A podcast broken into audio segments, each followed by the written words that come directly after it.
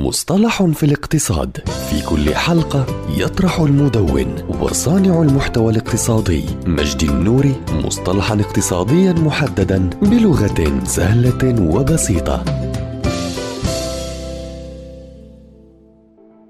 الذيل الطويل عبارة عن استراتيجية عمل تسمح للشركات بتحقيق أرباح كبيرة من خلال بيع كميات منخفضة من العناصر التي يصعب العثور عليها للعديد من العملاء، بدلا من بيع كميات كبيرة فقط من عدد أقل من العناصر الشائعة، وقد تمت صياغة هذا المصطلح لأول مرة عام 2004 من قبل كريس أندرسون الذي جادل بأن المنتجات ذات الطلب المنخفض أو ذات حجم المبيعات المنخفض يمكن أن تشكل بشكل جماعي حصة في السوق تنافس أو تتجاوز العدد القليل نسبيا ولكن فقط إذا كان المتجر أو قناة التوزيع كبيرة بشكل كاف.